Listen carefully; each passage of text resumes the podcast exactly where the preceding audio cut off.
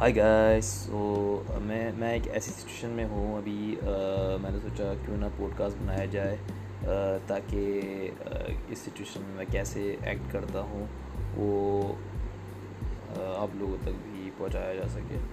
میرے پاس تین ٹاسک ہیں، تینوں کی پرائرٹی بہت ہائی ہے۔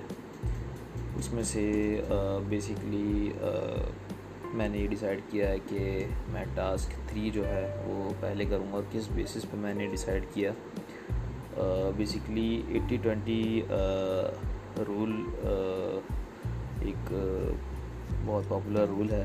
اس کی بیسس پہ میں نے یہ ڈیسیجن لیا کہ ٹاسک تھری پہلے میں کور کروں گا then task two and then task one so basically task three میں میری ٹوینٹی پرسینٹ ایفرٹ لگ رہی تھی۔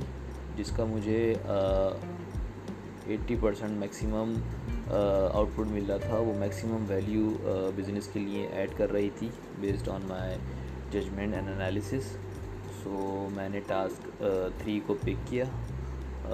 سملرلی تینوں ٹاسک کی پریورٹی میں نے اسی رول کی بیسس پہ جج کی۔